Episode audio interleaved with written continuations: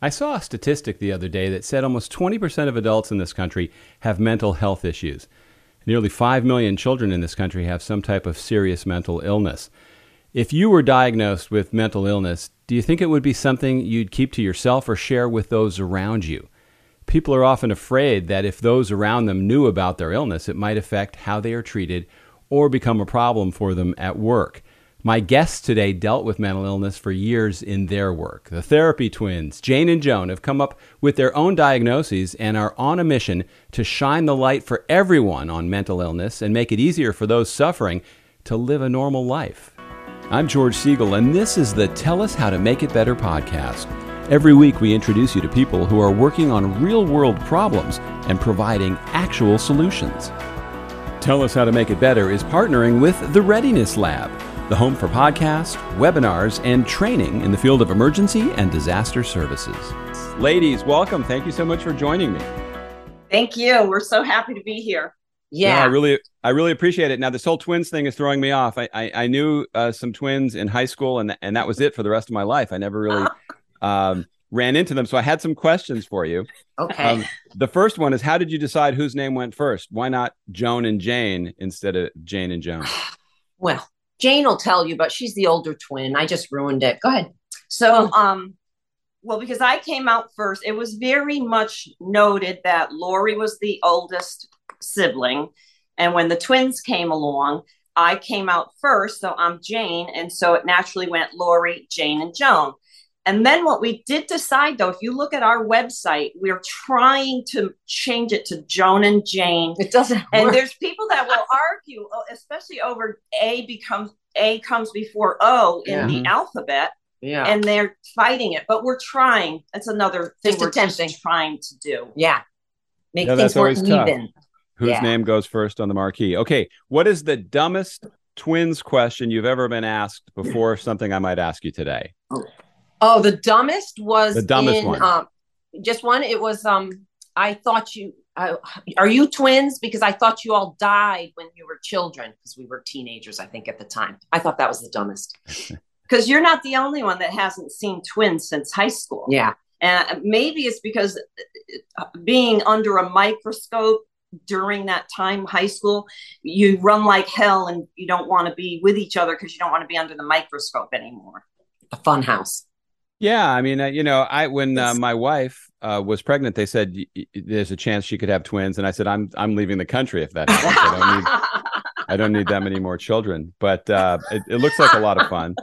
Um, okay, and what is the funniest twins story that you had? The, the the last one wasn't so funny; it was just the dumbest one. Ooh, that's too bad. Yeah, the funniest was um, it's not the funniest. The funniest, I the funniest for me was when the love of her life before he broke her heart um, came up from behind me and picked me up. Nothing sexual, but what he whispered in my ear, I went, Oh, you've got the wrong twin here. Gross. that is gross. Well, wow. The one that broke your heart. Ugh. Okay. She's like, Who did that? I've had many broken hearts. Gee, okay. Join the club. So now you you two are you exact identical twins? I mean, you look very um, much Some people say they call us mirror twins, and we I re, I remember we both had a mole on one side of our nose that yeah. everyone made us look, turn, and look, and so we both got those removed. One but, eye is smaller. Uh, maybe the mouth droops a little on oh, one yeah, side. The difference is is uh, we are the uh, exact height but Jane has a longer torso and I have longer legs. Yes, that is so that's a, a, difference. There's a difference. Other than the weight issue. Oh, Jane. uh, the weight difference, which you know can change if I could just master that. But yes, I have a longer torso. Joan has longer legs. Mm-hmm. That's a question I wouldn't have uh, touched uh, in a million years. Is the weight question? All right. So, oh God, I, I know. What is the problem that you are working on and what are you doing to make it better? The problem is is it's an ongoing stigma within the profession and outside of the profession in psychiatry. A doctor has no problem saying, "Oh, I broke my arm back in whatever," and the patient's all excited or they talk heart attacks or whatever. And as soon as it's mental illness, oh, and even within the profession, substance abusers, they all get to come out with their substance abuse history as professionals. In psychiatry, they frown upon that. And I think it was Vivek Murthy that said it's excellent if sports people and actors and actresses and people with billions of dollars come out with their mental illness because they have trampolines to fall upon if something happens. But the average person doesn't. And he said, I could be misquoting him. He said, if professionals could just come out, the stigma would go away. And so we did it.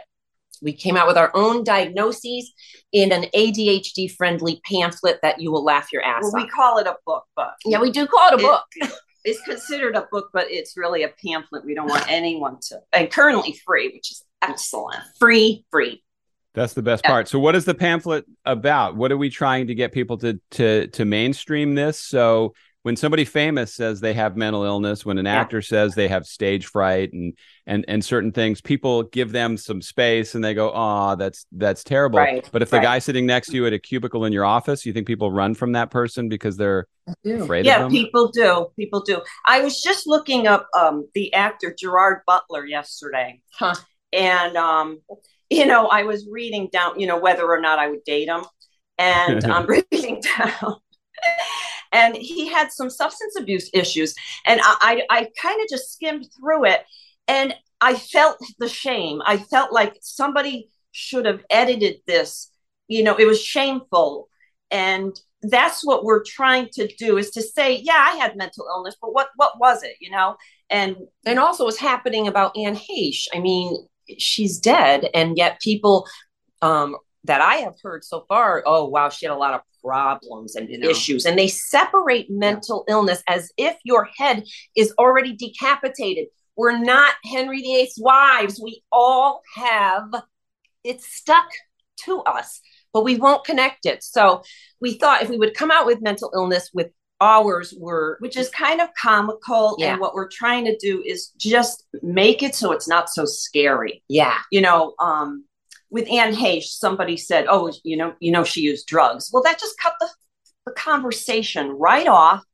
And what happened to that saying where every saint has a past and every sinner's got, you know, A future. or that thing in religion where he's whoever has that whatever who hasn't sinned cast the, The stone. stones. Oh, yeah. he who is without sin cast the first stone. Well, what we do, at least here over here in America, and I think we kind of did it in our own personal relationship, is one bad thing, you wear that scarlet letter, you are done. Don't ever try to get back into that club again. called society even yeah You're an outcast. Oh, you know, she's got mental illness.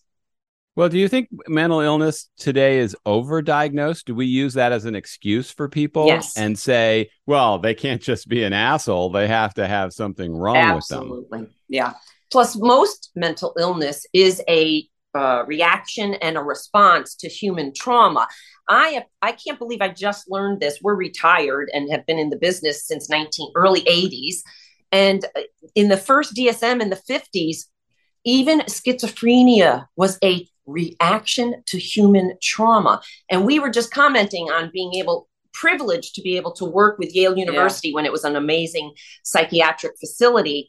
Um, all the psychiatrists back in the day were, were exploring trauma. So what they had back then worked. And in 87, 88, healthcare changed and the business suits took out what worked.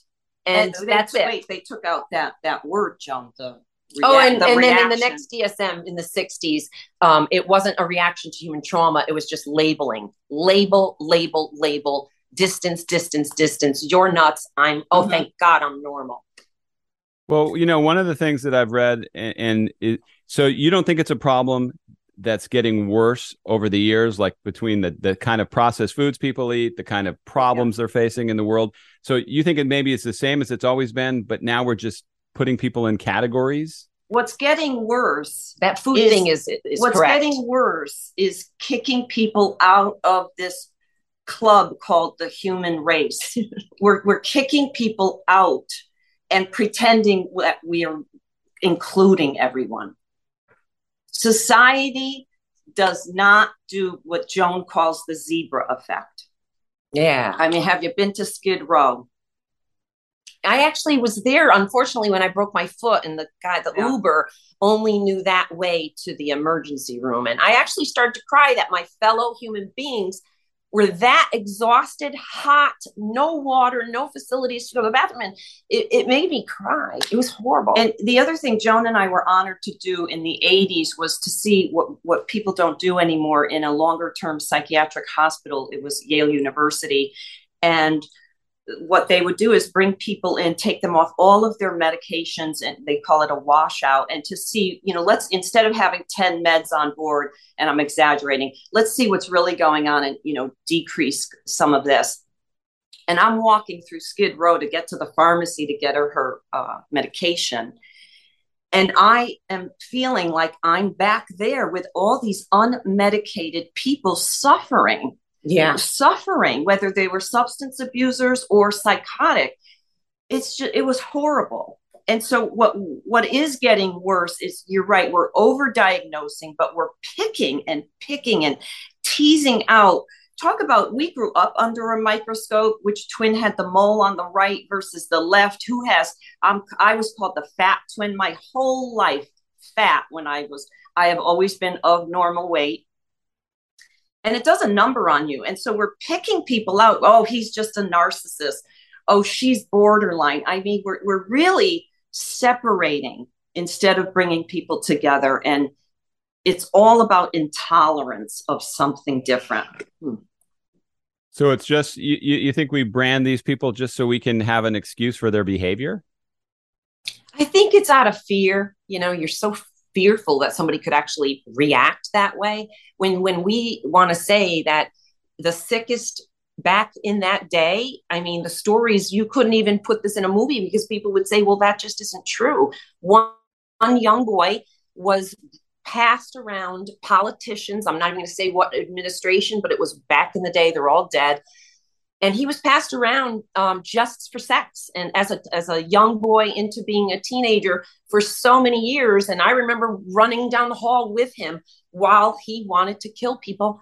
And you know it was really hard to be around them because of what they went through but you know, to, but I fell for the chemical imbalance yeah. as well. I mean, we all did. I mean, it's research, science. You know what I want to say to people? I'm a realist.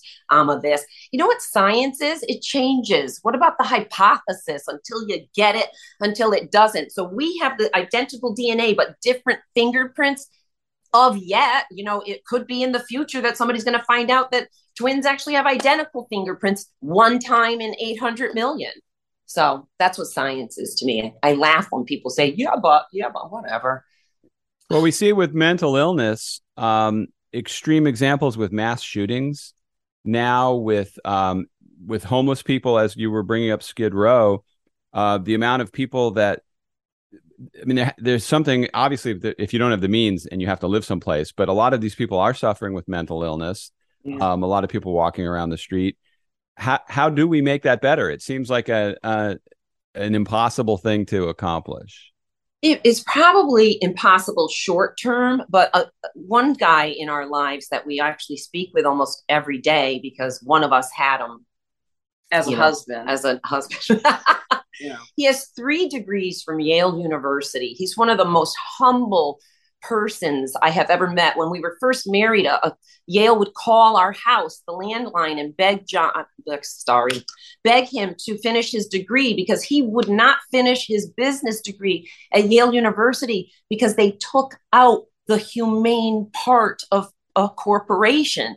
And I remember he wanted to go on and actually be an APRN and he was going to go be a nurse at 50 and then go get another degree. And uh, he finished that master's degree in business. But what he said was uh, other parts of the world have a system in effect that you can't be you can't have a certain amount of billionaires or millionaires if children are still starving so he said if he were in office he would get the 100 most rich people in the room and say we have to solve the childhood abuse neglect problem. They're dying. And ask them how you're going to take it.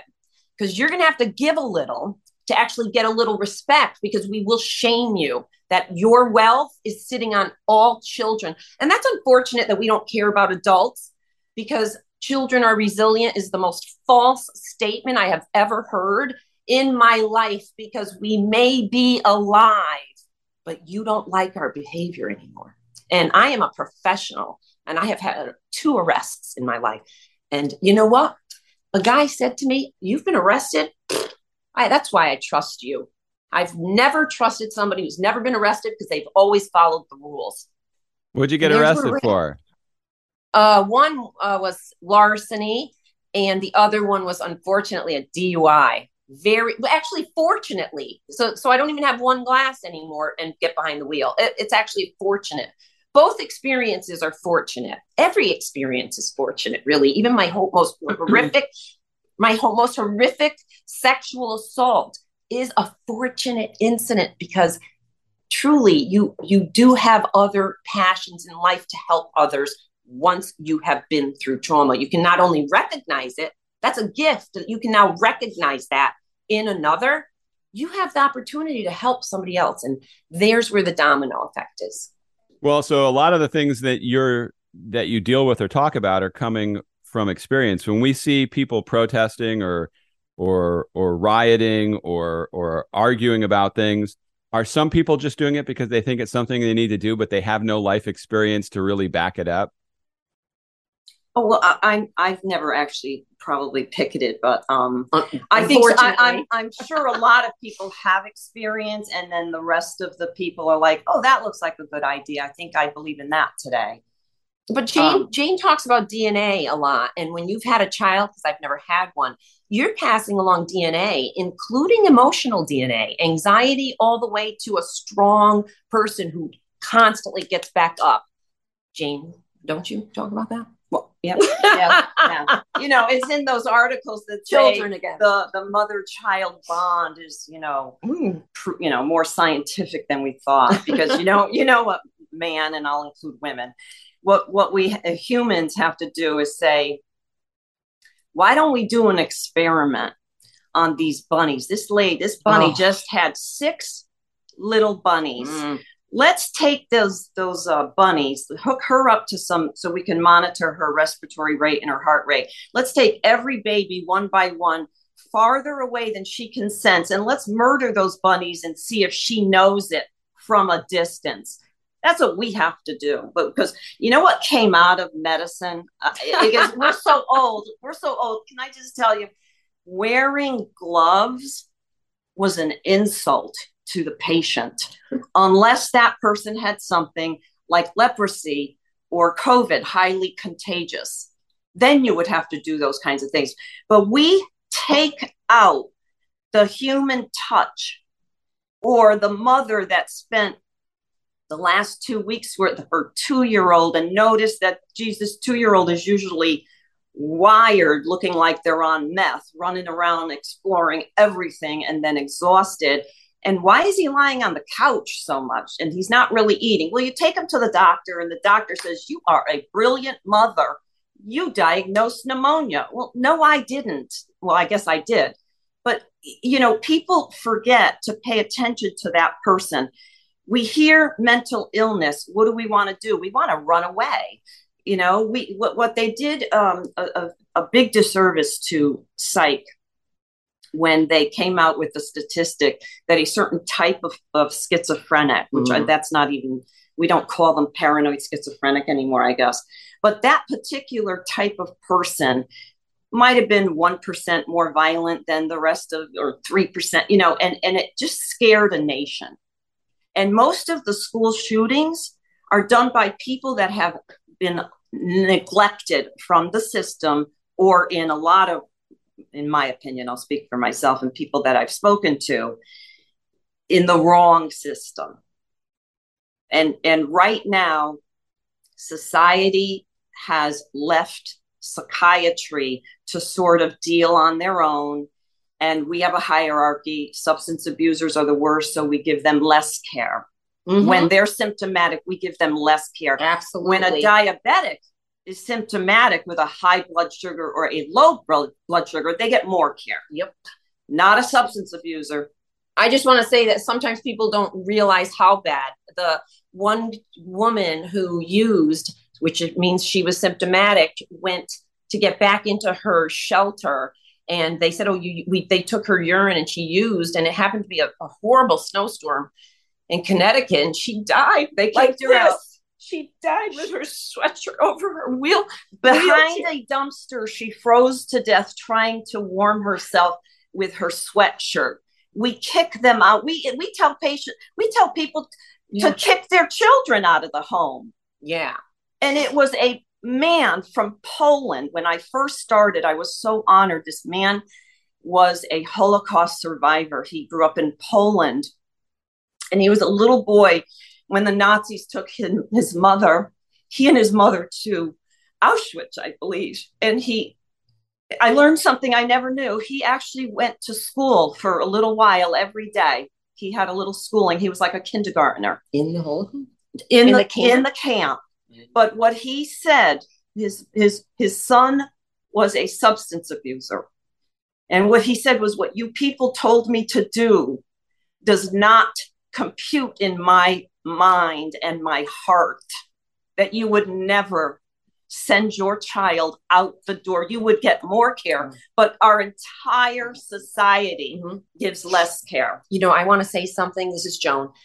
Um, when I went to school, I had the privilege of somebody, I from another uh, country to come and talk to the substance abuse classes because we were going to be prescribing and he mentioned about five different substances you know alcohol think think post-traumatic stress but depression anxiety insomnia cocaine depression or adhd or some type of learning uh, who cares about marijuana it's so helpful like let's get rid of the negative but when he said opiates he said I don't want you to repeat this to anyone. And I'm thinking, I probably misheard that because if you don't repeat this, how are we going to move forward?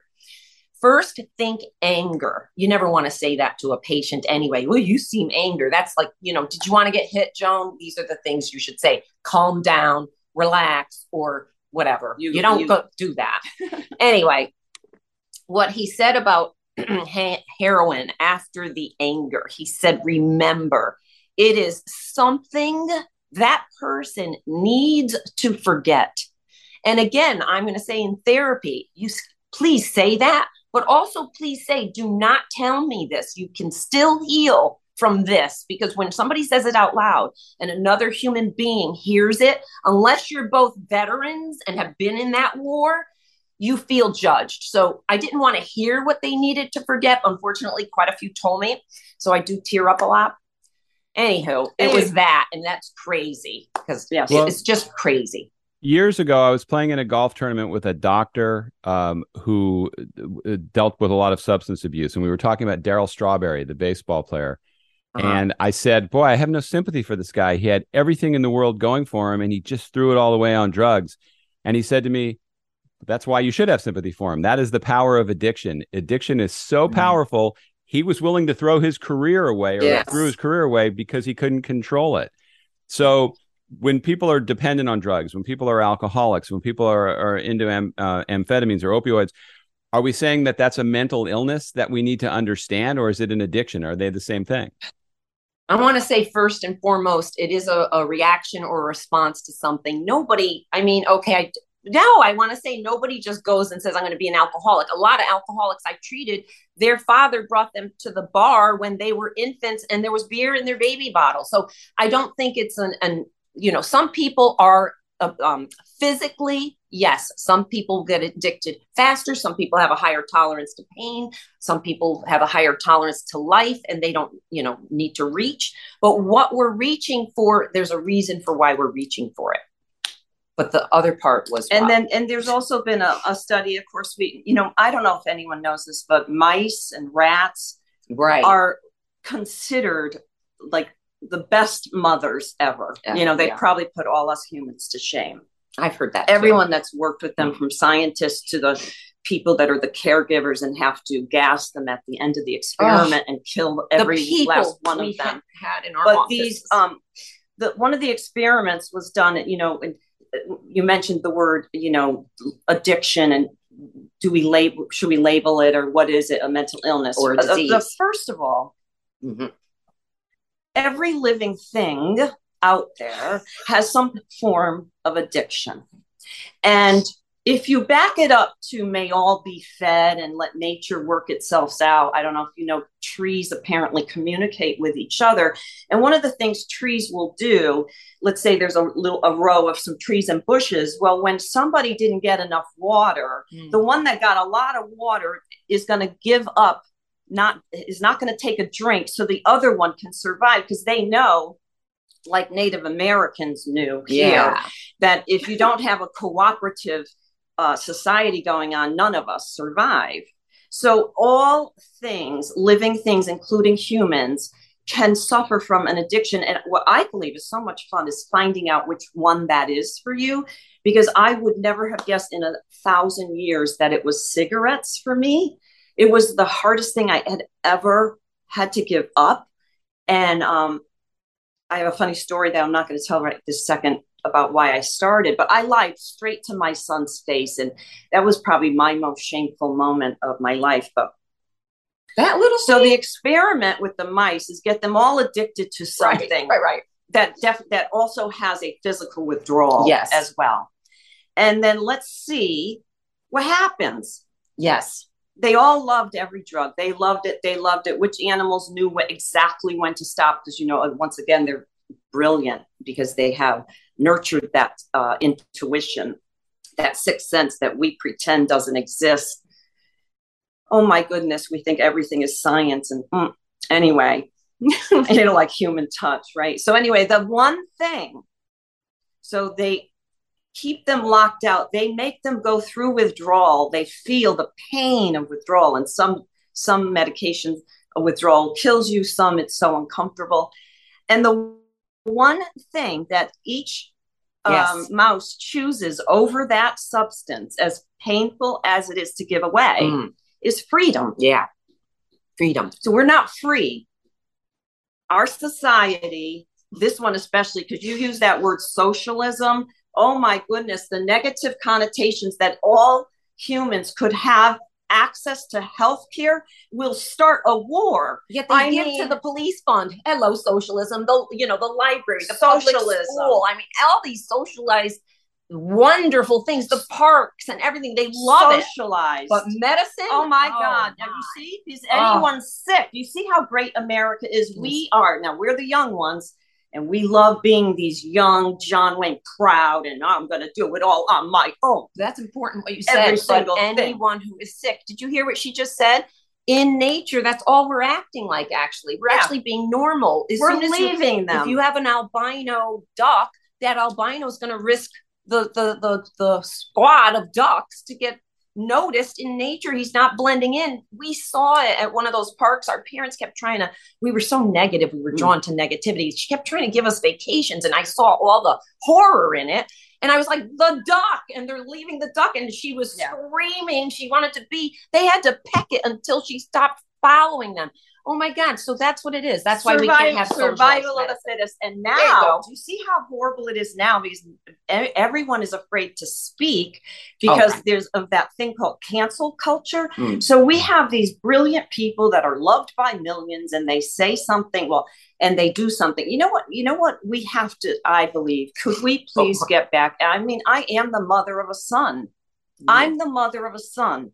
Oh, and if my son, if I heard what I heard years ago, there were a group of, I did not have a child back then, there was a group of mothers of sons and daughters that were friends since, let's say, junior high. So these guys and girls are friends, buddies. And sometime in high school at a party, a couple of the guy friends, or I don't know who, the, some of the boys raped the girls. Now, if that came to me and that was my son, this is what you might not hear from me. Those mothers were defending their sons and calling the other girls the names that huh. just like we do in the courtroom. What were you doing out at two o'clock in the morning? And what I'm sorry, you had on a what? A skirt? A, skirt. And how short was that? You must have been asking. You had a few drinks. You let the boy kiss you. You must have been asking for it. Well, first of all, I would have kicked my ass, my ass, my son's ass, and my son knew this. Um, one day he uh, he was junior high, I believe, and the word slut came out of his mouth. It was like it was like I was on uh, radar. I stopped what I was doing. I said, "Whoa, whoa, whoa! Time out!" For I said, first of all, that word I will never. You cannot say that word ever again. If I hear about it, you're dead. And I also said, now you remember, you're judging someone that you have not walked in their shoes. I mean, Joan and I, being therapists, we have heard some stories that are so humiliating mm-hmm. that these people, that some people say, my God, no one's ever admitted that to me. Mm-hmm. They're humiliating stories. And one of the things that's going to go right up to us being so passionate about breaking that stigma, and it's mm-hmm. not just mental illness. Right. Mm-hmm. The girl says to me, three things. That's what brought her to my uh, chair. And, you know, they were, one was, um, I think she slept with someone the first date. She, maybe she had an abortion and there was something else she did. And she was very embarrassed. And I just looked up from my, my pen and pa- paper and I said, tell me something I haven't done. And now through the grapevine, she knew Joan was working in a place and this yeah. girl was there. And she said that was the only reason she continued with therapy because every other therapist judged her for that immediately. How I don't even know, but you feel it. Because I've gone to therapy and felt judged. I want to get back to what Jane said that is so important. Any person male or female, that spoke of hypersexuality and things they weren't proud of and what is wrong with me. Every single one of them was either they were traumatized as a child. I don't know. And usually, we're not going to judge that it was just. It was, it was often usually. sexually. It was often a family member. And they or, keep saying, "No, I wasn't raped. No, I wasn't raped." You had the. Did you feel sexually assaulted by that person touching your thighs, your arm. There are ways to feel sexual and raped by somebody's eyes. And as a child, you don't understand that. So it's way worse. I've been sexually assaulted as adult, an adult, and I always told my female clients and male clients that yours was worse. You were a child. That's how much more confusing it was. I knew exactly what was happening. Okay. Well, let's try to bring this back around so there's some hopefulness here. Because yeah. a lot of this is, is pulling me right Absolutely. down into the ground. I'm going, wow, okay, this is a huge Do you see problem. how dark we can get? Mm-hmm. It's, a, touch dark, but so let's, let, let's bring some light to it. What can people do as an action item to try to, to help with the problem?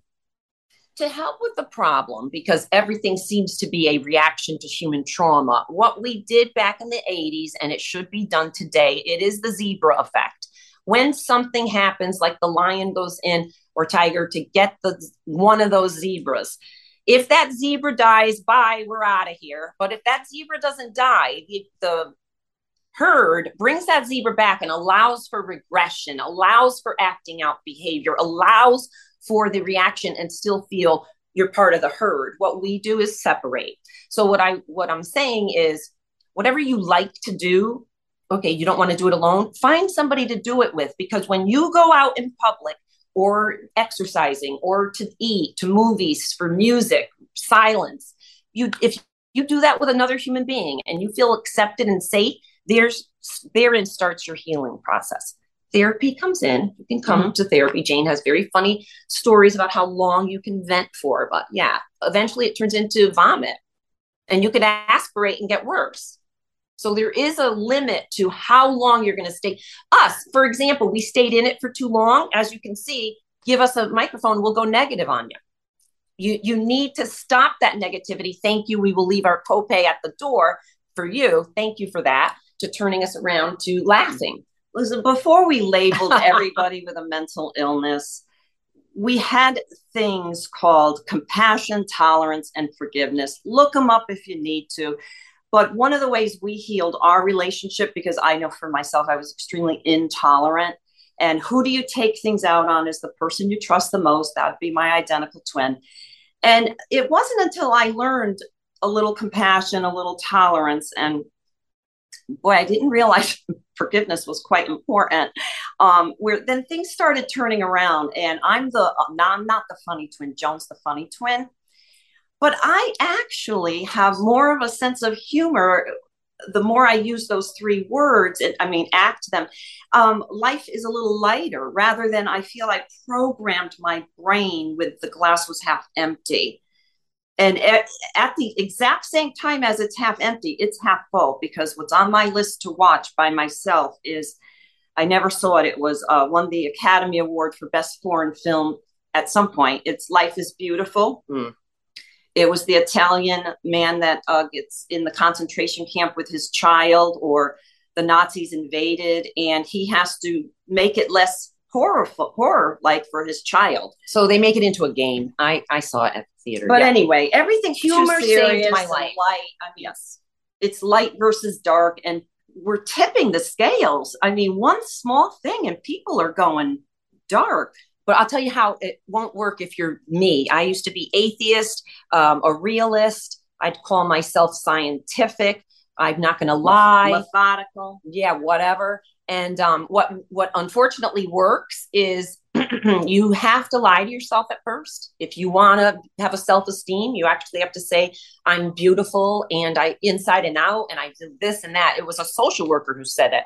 Why why can't you lie to yourself, Joan? I thought, okay, I can try. And then the other thing is we have such a hard time with, yeah, but past, present, and future. Once a loser, always a loser. No, sir. Native Americans knew that you speak of the present only. And if you want rain, you envision that it's already raining. Those two things, the Native American way and the social worker saying lie to yourself, that really jump starts you into positivity. Because at first we are negative and we have programmed our brains to be that and also maybe just start being nicer to other people. Yes. Yeah. And forgot a, that. And a little tolerant that you know what people don't realize, and we're identical twins. And Joan sometimes would walk around like, huh, I don't get it. Same DNA. How did she come up with that thought when mine was the opposite? And I'm thinking, Joan, different life experiences, different um viewpoints on things that would be normal. And we don't even have freedom of speech anymore because no. once you disagree with the other person now you got to shut them up rather than saying wow i never thought of it like that. Tell me more about why you feel like that. Oh because you'll get a lot more. Sometimes you don't want all of it but you'll get it. I mean just okay so, right be a little nicer. Yeah. So how do people get your book slash pamphlet? What's the best way to uh Oh, it is um on Amazon. Unfortunately, right now it's a Kindle that's for free, it's so it's an ebook. Ebook, right and now. it is uh, under the hood, but also put in Therapy Twins because we didn't realize how many people have a book called Under the Hood. And um, Joan can tell you why, but um, it's even easier if you start with uh, .uk because for sweet oh Amazon.uk yeah uh, England really woo did they give us a, a chance at first you know some bridal magazine yeah. Uh, celebrity magazine but a lot of the thing. mental health arena mm-hmm. and one of the, the reasons is it's if if americans could just um, look up and around and see that there are a few mm-hmm. countries switzerland denmark portugal portugal portugal and how they changed the whole substance abuse theme from um, criminal to a public health thing, which basically opened up services and attitudes decreasing. And um, by the way, there were zero deaths. Right? I don't know with the last um, check, there was zero. if we could just look at hmm. that and see how they solved their crises of death, what Joan was saying. But no, instead, we would rather come after the prescriber and watch their um, children die. Uh, I don't know, know, how many hundreds of thousands. Uh, but, pretend we're going yeah. after drug dealers. We're going after the low to mid level drug dealer that's just trying to Jane, put we're going negative on again. the table. But okay. anyway, mm-hmm. yeah, yeah. want to end on want to end on a happy note. So, mm-hmm. how do people follow you on social media? How do people consume what you're about here? Everything is just therapy twins. One word, two words. At therapy twins, whatever. It's the twins. We we what do you call it patented the the the name only because a physical therapy group wanted that for a chair and i thought uh-uh we're well actually we were the rappy twins on twitter a lot of rap artists started yeah. following us and they thought we were yeah. They thought we were the Rappy twins, not therapy twins. What we promised, and is- we are. What see? we promised is the book is a lot funnier than what we were. Yeah. we just probably if you gave us another hour, I think we could have gotten Stayed more. positive. But but we are very passionate about those di- the disservices. But we promised the book is funny, yeah. and there's a few solutions in there as well. And therapy twins versus the Rappy twins are spelled identically. So there you go, different perspective. Boom. Awesome. And I would never want to dismiss the things that you're emotional about. I mean, there are obviously Oh, things that really matter to you. And and I think that's great that you have that kind of passion. Thank you. Thank you. So hey, thank you for coming on. Um, I I appreciate your time and uh, continued success. Thank you. We appreciate that. Thank you. Your copay is at the door. Okay. Very good. I have good insurance, but uh, it may take me six to nine months to pay you. Thank you so much for stopping by and listening to today's Tell Us How to Make It Better podcast. If you want to get more information about Jane and Joan, the therapy twins, you can find it in the show notes. And if you have any questions or comments for me, there is also a contact link in the show notes. And I'd love to hear your questions or thoughts about what you'd like to hear on future episodes. Thanks again for listening. See you next time.